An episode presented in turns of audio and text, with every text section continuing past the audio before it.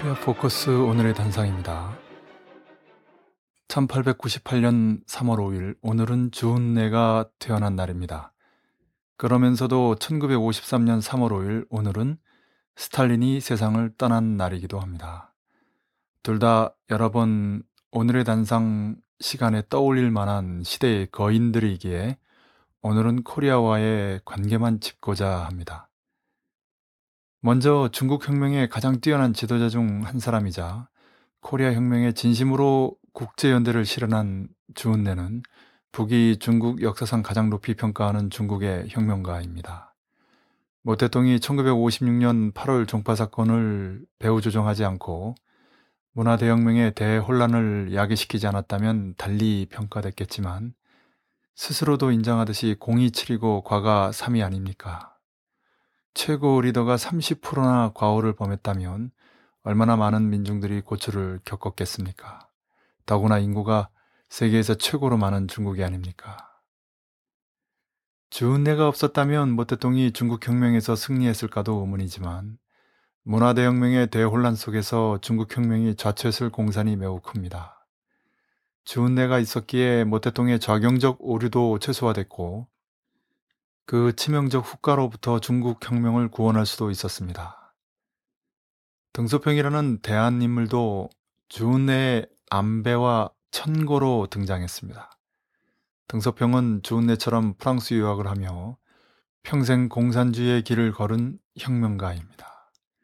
등소평이 없었다면 1989년 천안문 사건 때 중국도 소련처럼 붕괴됐을지 모릅니다. 비록 등소평의 우경적인 개혁 개방 노선이 오늘 중국이 보여주는 많은 모순의 근본 원인을 제공하지만 그럼에도 불구하고 등소평이 있었기에 중국이 명색이나마 사회주의로 버티고 있다고 봅니다. 주은내는 김일성 항일 빨치산이 동북혁명에 또 해방 이후 김일성 주석의 북코리아가 중국혁명 승리에 얼마나 큰 기여를 했는가를 잘 알았고 그에 맞게 감사하는 것을 잊지 않았습니다. 북이 중국에 지원해준 폭약을 생산해서 주은혜가 훗날 직접 찾아가 인사한 그 흥남 비료연합 기업소 내에 있는 주은혜의 반신상은 북에 있는 유일한 외국인 동상이라고 합니다.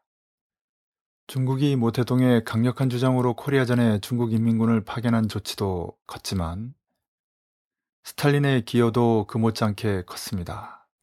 만약 스탈린이 건강하게 더 오래 살았다면 코리아전의 운명도 달라졌을 거란 역사적 상상은 결코 무리가 아닙니다.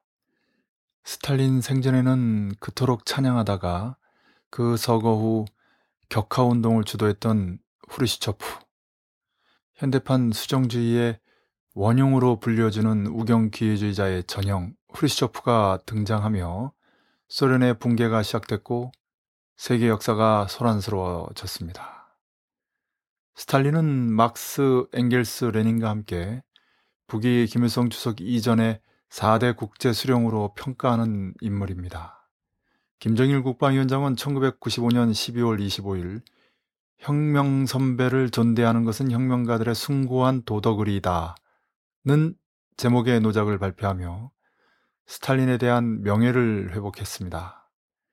한때 혁명하겠다던 사람들이 그 대열에서 이탈하며 시비를 거는 첫 번째 인물이 스탈린입니다.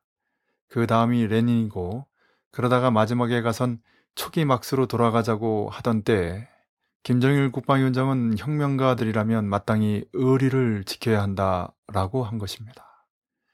10여 년 전부터 특히 북은 스탈린이 김일성 주석을 높이 평가하며 본인의 서거 이후 국제공산주의 운동에서 큰 기여를 할 걸 기대했다는 자료들을 많이 공개하고 있습니다.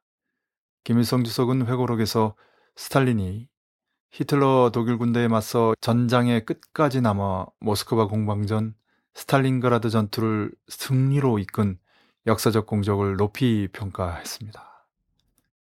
오늘의 단상이었습니다.